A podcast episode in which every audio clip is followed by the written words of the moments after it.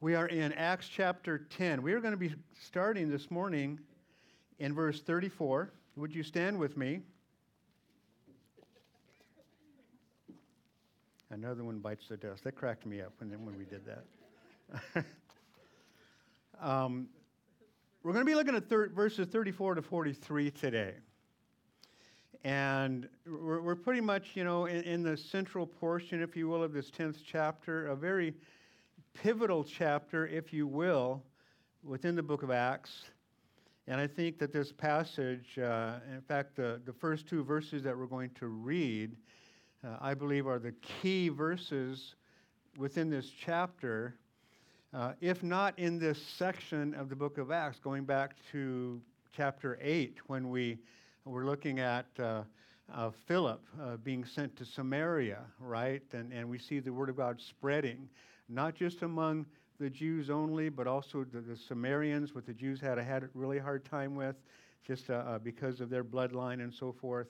And now we see Peter entering into the house of um, Cornelius in Caesarea, and we see him beginning to give his message here in this particular passage. So just follow along with me, if you will, reading verses 34 through 43. I'm going to be reading out of the New King James Version of God's Word.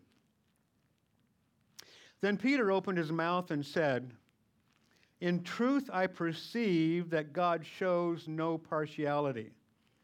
But in every nation, whoever fears him and works righteousness is accepted by him. The word which God sent to the children of Israel, preaching peace through Jesus Christ, he is Lord of all. That word you know, which was proclaimed throughout all Judea and began from Galilee after the baptism which John preached. How God anointed Jesus of Nazareth with the Holy Spirit and with power, who went about doing good and healing all who were oppressed by the devil, for God was with him. And we are witnesses of all the things which he did, both in the land of the Jews and in Jerusalem, whom they killed by hanging on a tree. Him God raised up on the third day and showed him openly. Not to all the people, but to witnesses chosen before by God, even to us who ate and drank with him after he arose from the dead. And he commanded us to preach to the people and to testify that it is he who was ordained by God to be judge of the living and the dead. To him, all the prophets witness that through his name, whoever believes in him will receive remission of sins. And Father, we pray that you'll speak to our hearts through this passage. Lord, that your Holy Spirit, who is with us even now, would be, would be poured out upon us in a way that, that, that we receive from him the wisdom and discernment that we need in receiving this word. Lord, give us understanding that only you can give to us through your Spirit. Might He teach us? Might He lead us into all of your truth? Might He glorify the name of Jesus as we're gathered together today. Do your will in our lives, in our hearts, in our souls this day as well. And God, thank you. We love you. We ask it in Jesus' precious name. Amen. You guys may be seated. We see here in this passage Peter, the Apostle Peter, of course, entering into this Gentile home belonging to Cornelius, a soldier of the, the Roman Empire a centurion, having charge over a hundred other soldiers. And, you know, we, it, it's hard for us.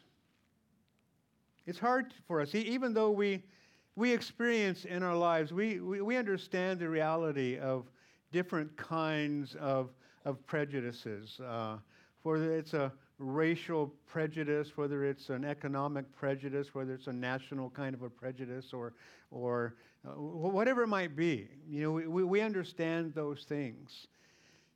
And, you know, as, as serious as those things can be, you know, I, I don't know if any of those raise to, rise to the level of the kind of prejudices that were within the Jewish people, within the Jewish people, in terms of their sense that the Word of God was for them. And yeah, others could come, but they would never, never, ever really be equal with them as physical Jews, as, as people who are directly inherit or, or, or um, direct descendants from Abraham physically. You know, um, and it's it just an incredible, incredible thing that God is doing in this chapter. We've been talking about, it for a few weeks already, but we can't overstate the importance of this chapter in the sense of God making himself available to Jew and Gentile alike. And as Peter says here in this 34th and 35th verse, in truth I perceive that God shows no partiality, but in every nation, whoever fears him and works righteousness is accepted by him. This was revolutionary to Peter as a Jewish man. And as word spread of what's going on here, it would be revolutionary among the, the Jewish people. And, and we're going to see in the 11th chapter the, the um, Pharisees in particular rise up and say, What on earth are you doing, Peter, walking into a Gentile man's home? What is up with you? What happened to you? And basically, what Peter's response is, well, the Holy Spirit happened to me. That's what. you know, kind of, I mean, that's, I mean, that's one way of putting it. And we'll, we'll, we'll get to that um, probably next week as we, as we move forward in the, the book of Acts. But I, I, I, just wanted to kind of rehearse this with you because we, we can't overstate the importance of this, as I said. We, we just simply cannot. And it was a revolutionary thing that was being done by God in the, in the heart of Peter which would spread to the heart of the, of the Jews who get saved, who recognize Jesus as their Messiah, speaking him, of him as Jesus the Christ, and then welcoming others into the fold. And this goes on, of course, in chapter 11. In chapter 15 of Acts, there's going to be a council that is going to be held uh, among the, the, the, the, the leaders of the church the apostles, of course, being, being the, the main part of that, and determining, okay, well, what are, we, what are we going to do about these Gentiles who are coming to faith in Jesus of Nazareth as the Christ? They are be, being saved from their sins. You know, do we require them to become Jews or not? That's the issue there. So this is going to be going on for a little while. A huge, huge issue within the early church. And it becomes something practical for us because of different kinds of prejudices and even the reality that there, that there are times that with, within a church, some members of that church, because of whatever difference there may be, can be regarded as a second rate citizen of the church. And obviously, obviously, we need to guard against that. Well, we see here the way that, that Luke writes this. He says, Peter opened his mouth. And we're kind of thinking, well, of course he did. He spoke. You got to open your mouth to speak, right? Mm-hmm. You're not understanding what I'm saying if I don't you know, open my mouth, right? But, but this is a way that we see that F.F. Bruce uh, writing this. He says, the expression, then Peter spoke up, literally, Peter opened his mouth, is one that is used to introduce some weighty utterance.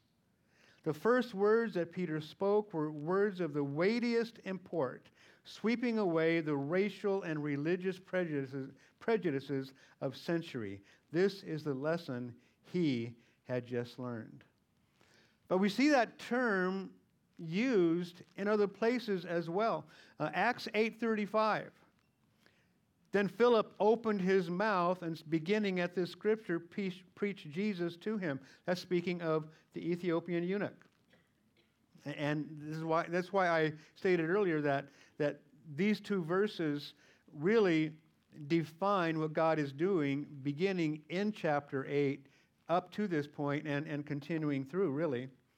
In Ephesians 6, verses 19 to 20, we see Paul writing to the Ephesians, and for me, he's asking for prayer. Pray, pray for me that utterance may be given to me, that I may open my mouth boldly to make known the mystery of the gospel, for which I am an ambassador in chains, that in it I may speak boldly as I ought to speak. And then in John 14, 26, Jesus is speaking here. But the Helper, the Holy Spirit, whom the Father will send in my name, he will teach you all things and bring to all things that I said, bring to your remembrance all things that I said to you. So when we fill our heart with God's words, when we fill our hearts with the gospel of Jesus Christ, we can trust our Lord to bring, by His Holy Spirit, bring to remembrance the things that He's placed within our hearts. And, and I'm sure every one of us in this room have at times experienced something that you know, you might be sharing with somebody, you might be talking about the Lord, sharing the gospel, uh, perhaps. And, you know, they may come up with a question, and then you, you come up with this, with this verse or, or a passage from the scriptures as you re- re- rebut the argument that, that, that is given.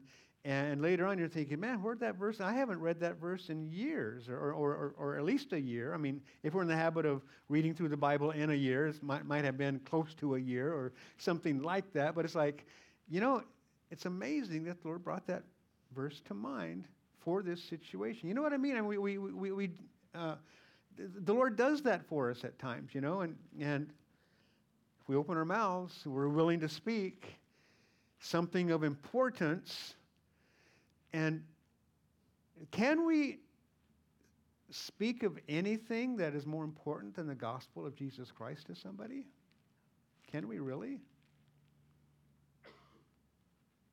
Are you guys confused? Can we really? No, not really, huh? Not really. It wasn't a trick question. No partiality. Peter says, I perceive, I understand. This vision that he had, this whole thing with God working in Cornelius and himself at the same time sending th- these messages. Uh, Cornelius with the with the angel speaking to him, him with the vision of the sheet and everything. You know that that that vision of the sheet. Wasn't about animals. It wasn't about food. It was people. I perceive, I perceive that God shows no partiality. Huge, a huge statement. But in every nation, whether it's Israel, whether it's among the Philistines, whether it's among the Greeks, the Romans, whatever nation it might be, in every nation, whoever fears him and works righteousness is accepted by him. Peter was being changed. He was acting upon it in obedience to the Lord. Earlier, we, we, we, we heard from Vince as he was doing the announcement, sharing out of Ezekiel 36 about holiness.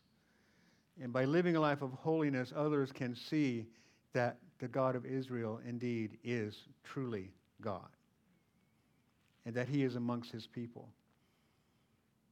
We, we are, um, we, receive from Jesus in John chapter 13, verses 34 and 35, the reality that as, as he speaks to us, gives us that command. A new commandment I give you that you love one another, even as I have loved you, love one another. All all will know that you are my disciples if you have love for one another. That's how people know you're a Christian. by loving one another. That's a part of the holiness, isn't it? Being, being set apart by God to become more like Jesus. That sanctification process. We talked about that a little bit at the baptism yesterday. And there, there is this process of becoming more like Jesus, which sets us apart from who we used to be and sets us apart from the rest of the world. Becoming more like Christ. That's what holiness is becoming different and set apart. And that's what people ought to see in us. Loving each other is a huge part of it. But, and, and this love being basically uh, pressed into Peter through changing some basic philosophical uh, doctrines that, that he had received, that he owned for himself. And, and, and the Lord just kind of showed him, you know, it is okay to go into the house of a Gentile man to give the gospel to him because he's just like you. You're no different. He needs Jesus just like you need him. And one of the things I was thinking about this too, and I didn't get this, get this in my notes, but just the idea that sometimes as we're going through these passages, like, like Peter speaking and, and, and, and uh, uh, giving the gospel, whether it was the first message in Acts chapter 2 or, or this here, whatever it is, sometimes we, we don't bring into our thinking process the reality of, of Peter's experiences with the Lord. Fact, I was, I was thinking about this even while we were singing. Uh, we were singing Oceans earlier and walking on the water, right? You know, Peter did that literally. That, that song is speaking about figuratively getting out there and walking on the water, doing things which are unnatural for people to do as God fills us with His Spirit and enables us to have some kind of a spiritual impact in somebody's life. But, you know, it's like Peter did that. This man who he is following, who he calls his Lord, who he saw crucified, raised from the dead, this teacher of his, God manifest in the flesh, he, while Peter had his eyes fixed on him, Jesus called him out upon the water and Peter actually got out of the boat and he was walking on water. He experienced that. The only human being aside from Jesus himself whoever could whoever did that. And so these are some of the things that go into him with his with his boldness to speak. And, and I think that that helps him also with the idea of, of how not only having the boldness to speak, but believing the reality of the truth of the things that are spoken. So, hearing the voice from heaven saying, Rise, Peter, kill and eat. Doesn't say, but I, I wonder if that was actually Jesus speaking to him. His voice. You know, it doesn't say, but I've got to wonder. But hearing that voice, it's like, okay, Lord. You know, he, he raised his objection, but bottom line, okay, Lord. Every nation, in every nation, Peter's previous understanding was that that was not the case, but now he sees it. I don't know how many of you have, have noticed that, especially in the last few years, and recently it has come to uh, the, the, forefront, but you know, there, there's a movement in our country uh, toward Christian nationalism. How many of you guys have seen that taking place? You, maybe you read about it or you hear something about it. A few of you. You know, Christian nationalism basically is the idea that that um, we need to somehow, as a nation, we, our, our legislators need to put something into place, even, even possibly a, a, a another uh, amendment, a new amendment, saying that, that we will not depart from the Christian roots of our nation. and that laws need to be passed in accordance with the truth of God's word, things of that nature, you know.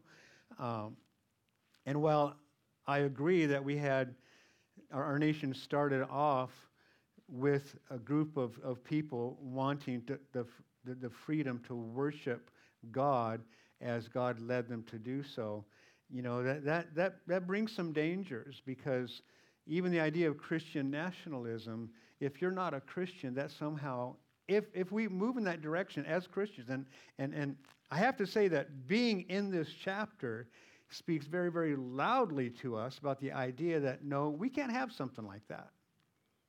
Yes, people within the country maintaining faith in Christ and being used by God to bring the gospel to others, but they can't be legislated.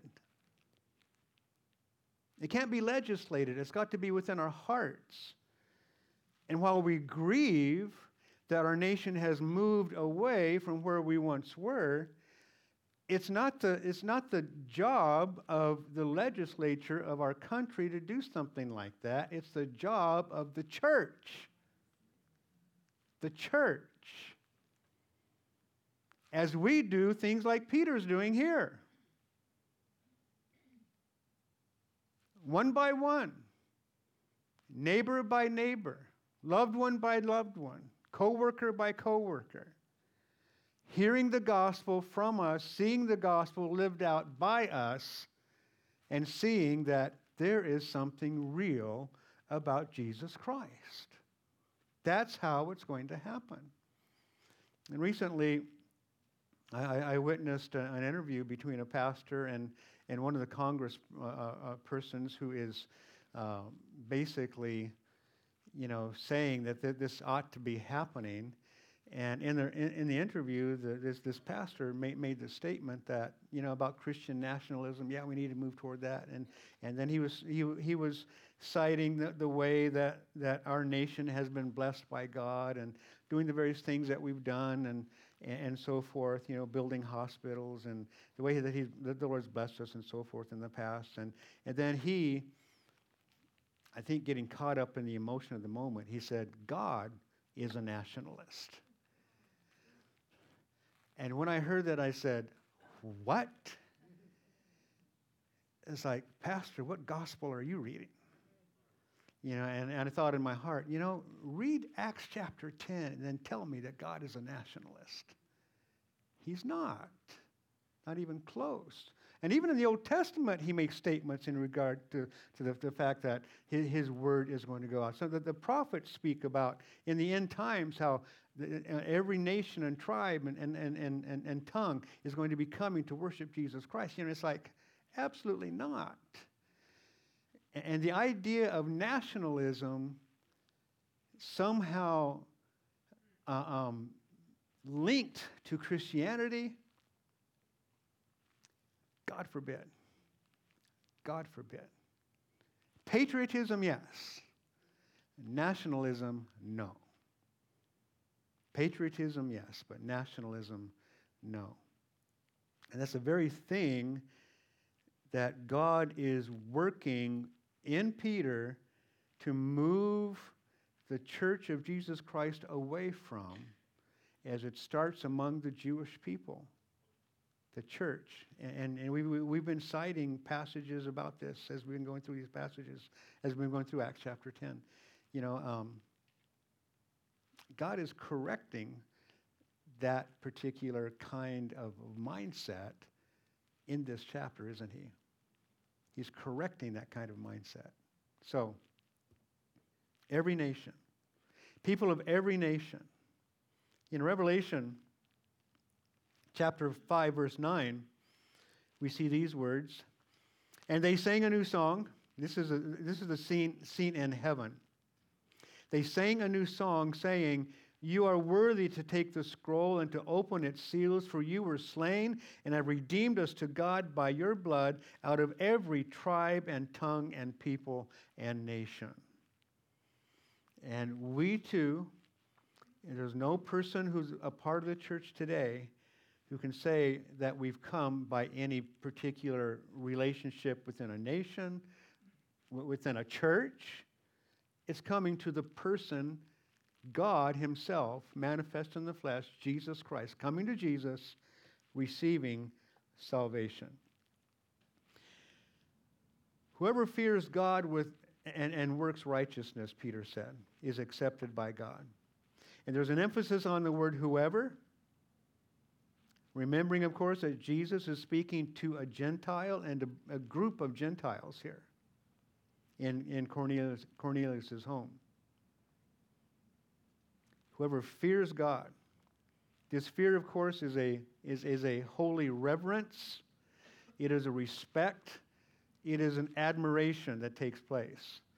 And uh, the three men who had been sent by Cornelius uh, to get Peter in, in uh, Joppa to bring him to uh, Caesarea described Cornelius as a man who feared God. And the Holy Spirit inspired Luke to write about him, describing him that way earlier in the chapter in verse 2. In uh, Vine's Dictionary of New Testament Words, it describes reverential fear of God like this as a controlling motive of the life in matters spiritual and moral, not a f- mere fear of his power and righteous retribution, but a wholesome dread of displeasing him, a fear which banishes the terror that shrinks from his presence. Fearing God. Romans 8:15 says, "For you did not receive the spirit of bondage again to fear, but you received the spirit of adoption by whom we cry out, Abba, Father." In Vines, it also says, This fear of God also influences the disposition and the attitude of one whose circumstances are guided by trust in God through the indwelling Spirit of God. In the world that we live in, guys, we have to live by trust in God, don't we? Acknowledging Him to be sovereign, and acknowledging Him to be omnipotent, that He can do anything, and just coming before Him with the troubles that we find in life and laying them on His altar and saying, Okay, Lord, you in your sovereignty and in your goodness and in your love and in your mercy and your kindness and your grace, you've brought this to me. Give me the grace to deal with it. Lord, I would ask you to change it. You know, we, when we deal with the, the, the, sickness or the illness of loved ones, as I am with my wife, you know, every day I pray, God, God, change this. Heal her. Please heal her. But then my next sentence is, But Lord, if you don't, give us the grace to live faithfully in you as we go through this difficulty. What are you going to do? You know, and there, there, are many people in this room who, who have prayed that same prayer, continue to pray that same, same prayer. You know, Kip, I look at you sitting in that wheelchair right now. I think of you as, as I, I say those things. I know that you and your precious wife, Ellen, are praying the same thing you know, and, and whatever we go through, whatever difficulty it might be, whatever affliction it is, that, that, that's how we deal with that. But we need to trust in him by his indwelling spirit. 1 Peter 1.17 says, And if you call on the Father who without partiality, okay, Peter's writing this after he spoke these words in Acts 10 without partiality, judges according to each one's work, conduct yourselves throughout the time of your stay here in fear. And so, the fear of God. And working righteousness, we have an understanding of what that is. But one, one verse I, I, I want to, to uh, bring you to is in John 6, verses 28 and 29, two verses really. We see it reading this way The people asked Jesus a question what shall we do that we may work the works of God? And in verse 29, Jesus answered and said to them, This is the work of God, that you believe in him whom he sent. And believing, of course, being that basic element of trusting ourselves, entrusting ourselves into his care, it's placing ourselves there, and then doing his bidding. For Cornelius, obviously, as a man who feared God, was doing right, uh, uh, works of righteousness, that wasn't enough. It wasn't enough because God sent him to Cornelius that he would hear the gospel of Jesus Christ. Now, it's enough to be a relatively good person in our culture, but it's not enough to be delivered from your sins. It's not enough for salvation. It's not enough to spend eternity in heaven with God. And Cornelius needed to hear this because of that reality. Uh, the Apostle Paul declared in his letter to the Philippians that he was concerning the righteousness which is in the law blameless. And then right after that in Philippians 3 verses 7 to 11 he wrote this, but what things but what things were gained to me these I've counted loss for Christ. Yet indeed I also count all things lost for the excellence of the knowledge of Christ Jesus my Lord for whom I have suffered the loss of all things, and count them as rubbish, that I may gain Christ and be found in him, not having my own righteousness, which is from the law, but that which is through faith in Christ, the righteousness which is from God by faith, that I may know him and the power of his resurrection and the fellowship of his sufferings, being conformed to his death if by any means I may attain to the resurrection from the dead. Powerful, powerful passage. I may count them as rubbish. Whatever good things I've done, whatever I've attained in the past, it's nothing but rubbish. And as I've shared with you in the past, looking at this word, if you have the King James, the old King James version of the Bible in your lap, you'll see rather than rubbish, it says dung. That's what that word means. That's how repulsive that's how repulsive actions that we do that we think are going to somehow earn us fa- earn some kind of favor from God. It's rubbish. It's, it's dung. He goes on here, Peter. In verse 36, the word which God sent to the children of Israel, preaching peace through Jesus Christ, he is Lord of all. This idea of peace. Did you guys come to church this morning with peace in your hearts? Having the peace of God. Isn't it a beautiful thing? Even in the midst of the troubles with it, that, we, that we live with, the midst of what's going on in our nation, what's going on in our world, and then the personal issues that we've got going on and everything, in the midst of it all, that we can have the peace of God in our hearts and our lives. It's an amazing thing. Paul calls it in his um, letter to the Philippians. I just read from that later on in chapter 4. He calls it the peace of, that passes all understanding. And it does. It does. It, it, it, it does become that. We're going to read that in just a moment. In fact, the peace of God, I'll read that now Philippians 4, 6, and 7. Be anxious for nothing, but in everything.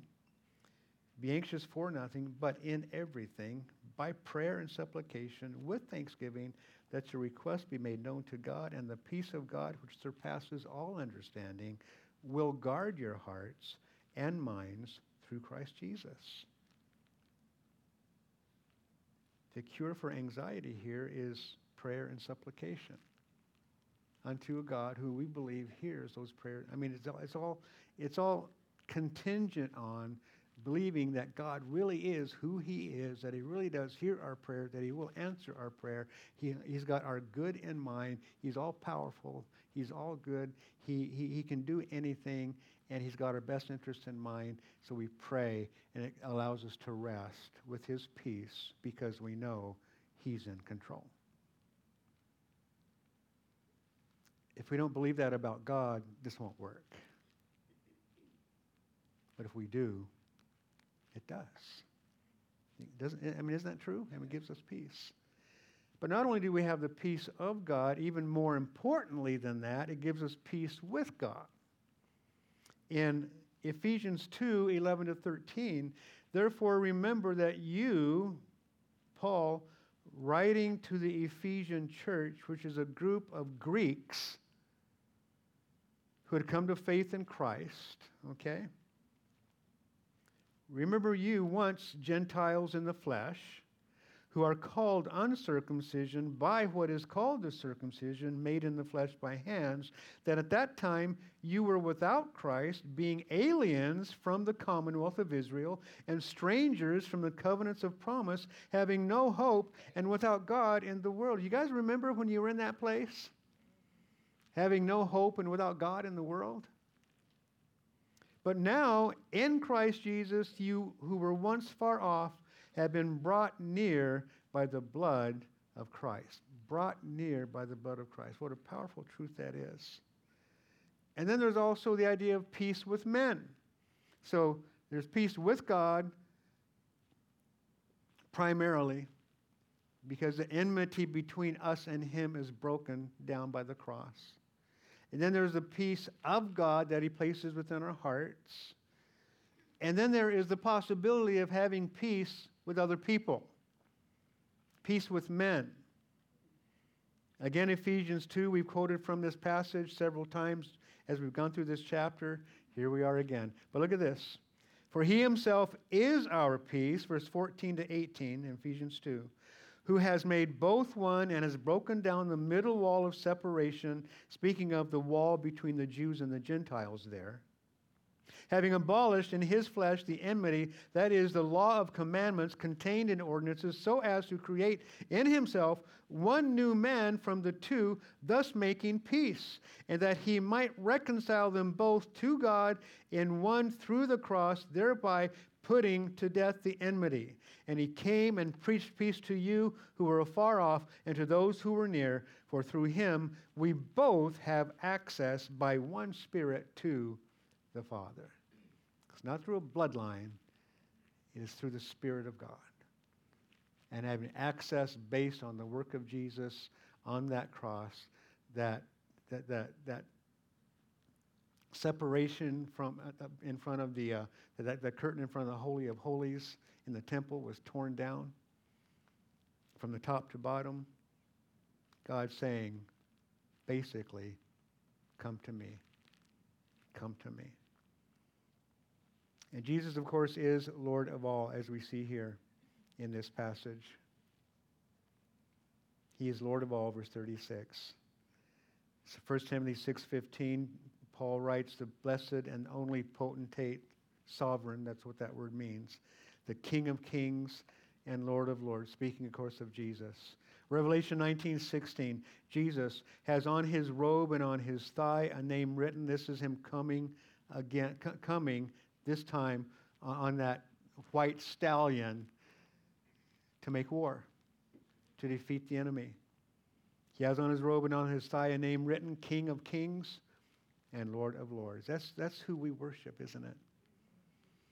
And we can get all caught up, and we tend to do. We get caught up in his power. We're going, yes, we're going to rule, we're going to reign, we're going to win, you know. But we need to approach all this with hearts of humility and meekness, allowing God to do his work in us, to change us. Peter speaks of Jesus being anointed by God. The Holy Spirit coming upon him. Verse 38 God anointed Jesus of Nazareth with the Holy Spirit and with power. You know, it's interesting how, how, how Peter says this because one of, the, one of the things with Peter, and, and I alluded to it in some sense earlier about his own experience with Christ. I mean, he, he, he walked with this man, he spent time with this man. You know, sometimes we don't think about Jesus as a man. You know, I mean, he, he's God. Of course, he is. And it's just all, all the more miraculous about this idea of, of, of, of Jesus being both 100% God and 100% man, being God and man, you know. But, but, but Peter came to knew him, to, to know him as, as a man. He walked with him in the flesh, you know. As he says here, after he was raised from the dead, he, he ate with them, ate and drank with them. You know, uh, just a proof of the reality of, of the resurrection. But he speaks of Jesus and says that God anointed him with the Holy Spirit and with power as if he wasn't God and, and, and needed that, and yet he was a man. Did he need that? And that, that's a controversial topic of, to, to talk about because there's some who would say that, well, Jesus, being God, didn't need to be anointed with the Holy Spirit because he already had the power of God within him. And yet he gave up some of his deity, some of his privileges as God when he took on human flesh. Did he need the Holy Spirit? I, I believe he did. That's why Peter writes it this way. He was anointed with the Holy Spirit and with power, and that's what enabled him to do the works of miracles that he did. He didn't do miracles before that. It's always intrigued me that it was when Jesus was about to enter into his ministry, God poured his Holy Spirit upon him. If Jesus needed that, boy, sure you need it. I need it. Big time. We need to be anointed. We need the power of the Holy Spirit upon us. In Luke chapter 4, verses 16 to 19, a very powerful passage. I have to be careful. I don't want, I don't want to get carried away with this, but very powerful. Uh, th- this is this passage in Luke, verses 16 to 19 in chapter 4. This is, in this section, we see Luke, of course, who wrote Acts, uh, quoting from Jesus for the first time after he begins his ministry. Uh, he's in Nazareth. So he came to Nazareth. This was after he was anointed, after the Holy Spirit came upon him, after he was sent into the wilderness for 40 days and 40 nights, came back from that. And he, and he was preaching, he was going into the synagogues and so forth. And here we see he came to Nazareth where he had been brought up, and as his custom was, he went into the synagogue on the Sabbath day and stood up to read. He was handed the book of the prophet Isaiah, and when he had opened the book, he found the place where it was written, The Spirit of the Lord is upon me, because he has anointed me to preach the gospel to the poor. He has sent me to heal the brokenhearted, to proclaim liberty to the captives, and recovery of sight to the blind, to set at liberty those who are oppressed, to proclaim the acceptable year of the Lord. Luke writes of Jesus opening up the book of Isaiah and reading this passage about how God had poured the Holy Spirit upon him and anointed him. And of course, the word Messiah, Messiah, Messiah, Christ, it means anointed one. The anointed one. Jesus was the anointed one. Sent to do all of this. And it's interesting that Jesus does this in Nazareth, where he was raised. This became controversial because even as he said this, they, they marveled at what he had to say. And they said, wait a minute, isn't this Joseph's son? Joseph's stepson. They didn't know that. Although they must have heard the, the things that Mary must have said about what took place. But anyway, again, I'm going to get carried away with this.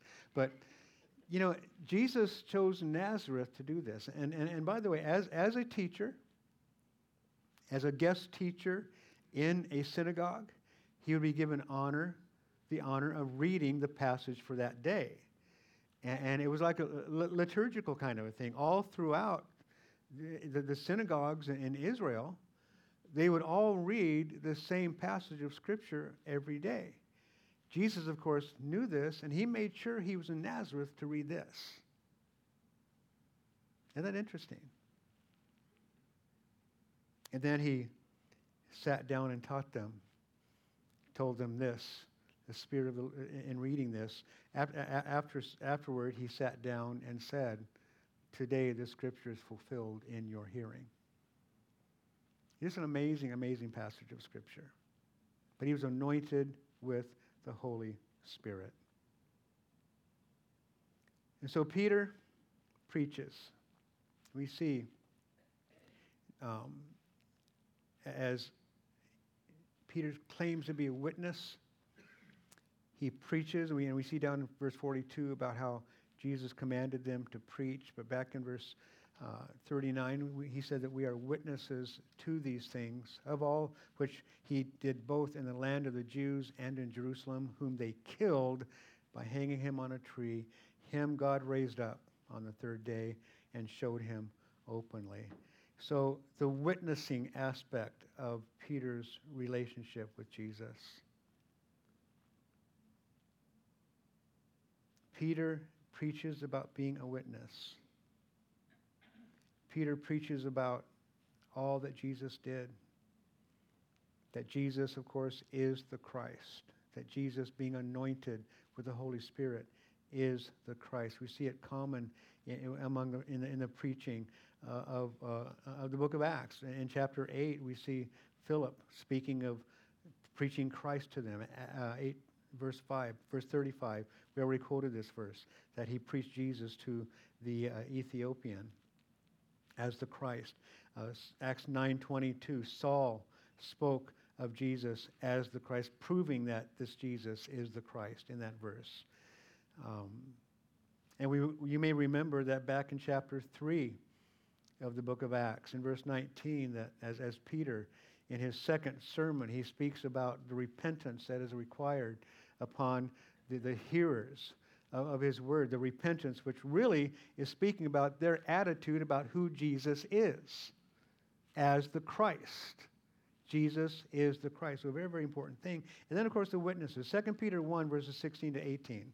We see uh, Peter writing this For we do not follow cunningly devised fables when we made known to you the power and coming of our Lord Jesus Christ, but we were eyewitnesses of his majesty. For he received from God the, the Father honor and glory when such a voice came to him from the excellent glory This is my beloved Son, in whom I am well pleased. And we heard this voice which came from heaven when we were with him on the holy mountain. That's the Mount of Transfiguration. Similar words were spoken at, his at Jesus' baptism at the, at the Jordan River. But they saw him. They were eyewitnesses to his glory. 1 John chapter 1, verses 1 through 4. That which was from the beginning, John writes, which we have heard, which we have seen with our eyes, which we have looked upon, and our hands have handled concerning the word of life. The life was manifested, and we have seen and bear witness and declare to you that eternal life which, which was with the Father and was manifested to us.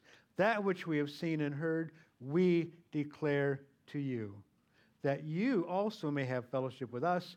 And truly, our fellowship is with the Father and with His Son, Jesus Christ. These things we write to you that your joy may be full.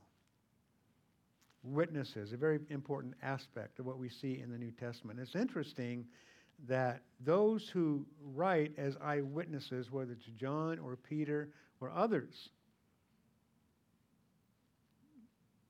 many people read what they read, what they, what, what, what they said, what they wrote in, in terms of being witnesses, but they don't believe them to be eyewitnesses for some reason. But you have somebody writing about Alexander the Great. Cool, that happened. That's real.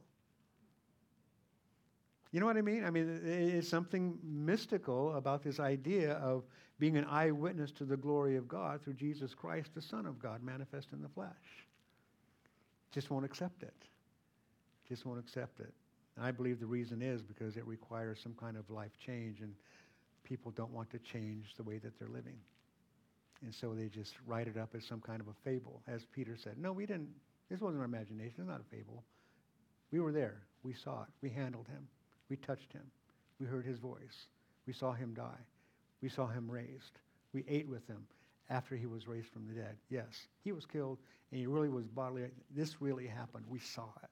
We saw it. Amazing, amazing. Well, Jesus did good. He healed and all. And, and something that is interesting is that, that throughout the book, throughout the book of Acts, we see the, the apostles just kind of honing in on focusing on the reality of, of the resurrection of Jesus. Paul writing to the Corinthians in 1 Corinthians 15, which uh, a chapter that we call the resurrection chapter. In it, verses 13 and 14, he said, But if there is no resurrection, and of course, Paul's writing about the truth of it, but he said, If there is no resurrection of the dead, then Christ is not risen. And if Christ is not risen, then our preaching is empty, and your faith is also empty. If Christ is not raised from the dead, then everything that we believe about him and all that he did, it, it's meaningless. It's meaningless, fruitless. There's no point to it. Jesus defeated death. He was raised from the dead.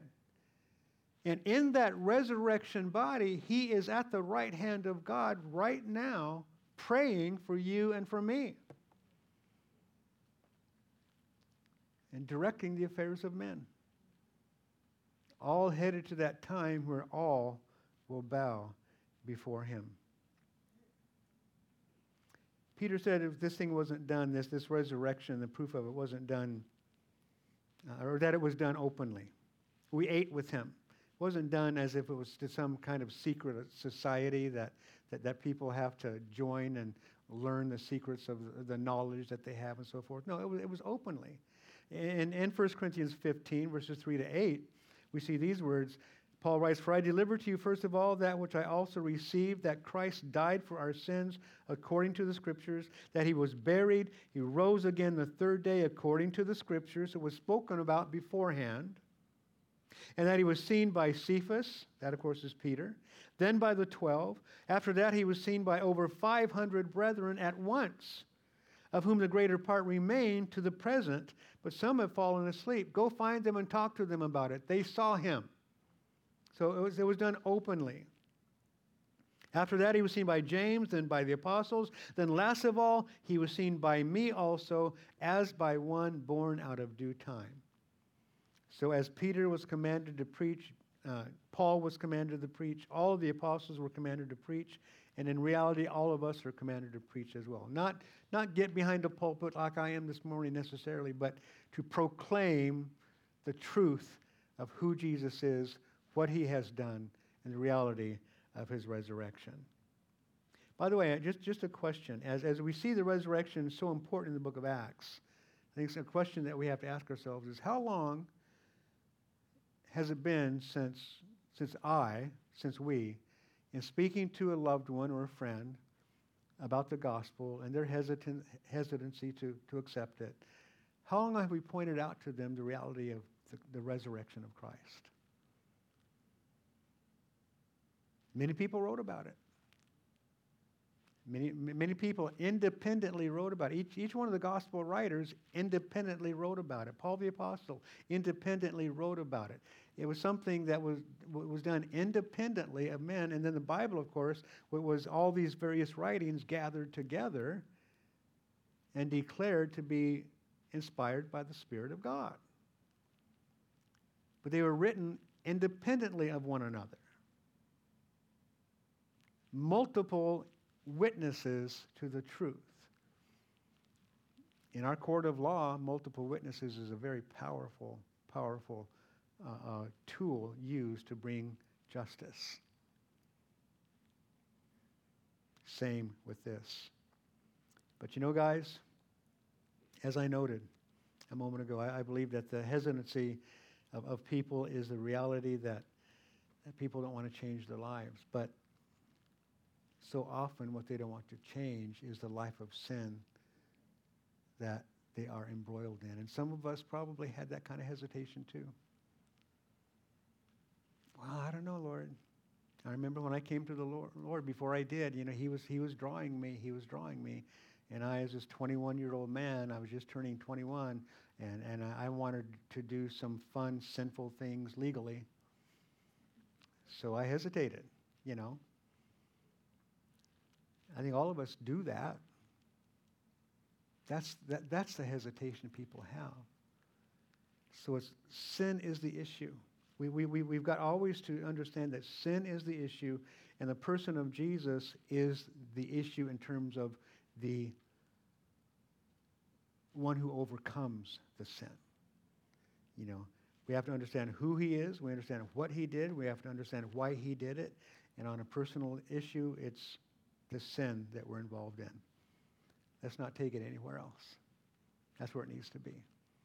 Jesus came to save the world from its sin.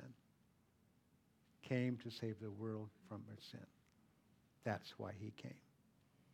And so I want to encourage you as we understand this. And, and, and just going through verses 41 through 43, speak about that witness of, of Christ and the command to preach and so forth. Um, verse 43 To him all the prophets witness that through his name, whoever believes in him will receive remission of sins. Sins is the issue. That's why he came. That's why he died on the cross. But along with that come many, many other blessings. The grace that we receive from God to live our lives in a way that is actually pleasing to him. But, you know, I, I encourage you open your mouth and speak the truth of who Jesus is to those around you, loved ones who you are, are wanting to be a witness to and you have been a witness to, and maybe it's been a while. Do a refresher course for them. Remind them of who Jesus is and why they need him. And remind them also that for the same reason you came to him, because you needed him too. We needed him too, didn't we? And we still need him every single day. It's just an amazing thing that God does in our lives. I just encourage you to, to share the gospel, to preach the gospel. As Francis of Assisi said at one time, he said, preach the gospel at all times. And if necessary, use words. Preach the gospel through the life that you live, but speak the words. It's important to speak the words as well when it's necessary to do so. And Father, help us. Lord, would you anoint us with the power of your Spirit and with the gift of your Spirit and the gifts that he brings to us? The reality of our need to bring people into a relationship with Jesus, which you do by your Spirit through us. But we need to be aware of that. We need to have an understanding of the need for that. Just as Peter was willing to go, to go into this Gentile home to speak the words that you gave to him as he, as, as he opened his mouth to speak your truth, to welcome every Gentile who would place their faith and trust in you and follow you and obey you, that they too are safe from their sin. And help us, God. Fill us with your spirit. Enable us. Even as our eyes are closed right now and our heads are bowed. I would want to ask anyone here, as a believer, as one who knows that, that knows the gospel, you know Jesus, you look at your own life right now and people around you. Are you being faithful to share God's truth? You know, maybe you haven't for a while because the Lord has led you in that place, but you need to follow his leading, his guiding, as the Holy Spirit does that leading. But maybe for some of us, we've just kind of forgotten all about it. We've just kind of moved on. Is the Lord speaking to your heart right now? If you would like prayer, to begin once again to be more faithful in speaking the gospel to your friends and your, your loved ones. Would you raise your hand right now? Eyes, eyes closed, heads bowed. God bless you. Number of hands raised. Anyone else? Anyone else? God bless you. God, I pray for these. You may lower your hands. I pray for these who have raised their hands, Lord. I pray for your anointing to come upon them, Lord. Even as you were upon Jesus, come upon us as well. Even as you were with Peter, come upon us as well. Might we be willing to speak more importantly, might we be willing to live the gospel, but speak it as well.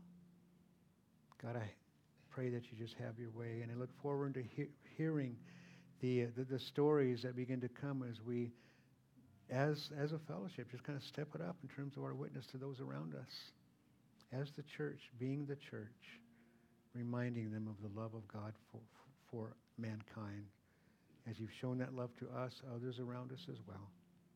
Help us, God. As well, I would want to ask this. If there's anyone here in this room who perhaps even hearing the gospel preached this morning through the Word of God, if you want to give your heart to Jesus even now, you're, you're seeing that, yes, he is the Christ. He's the Son of God.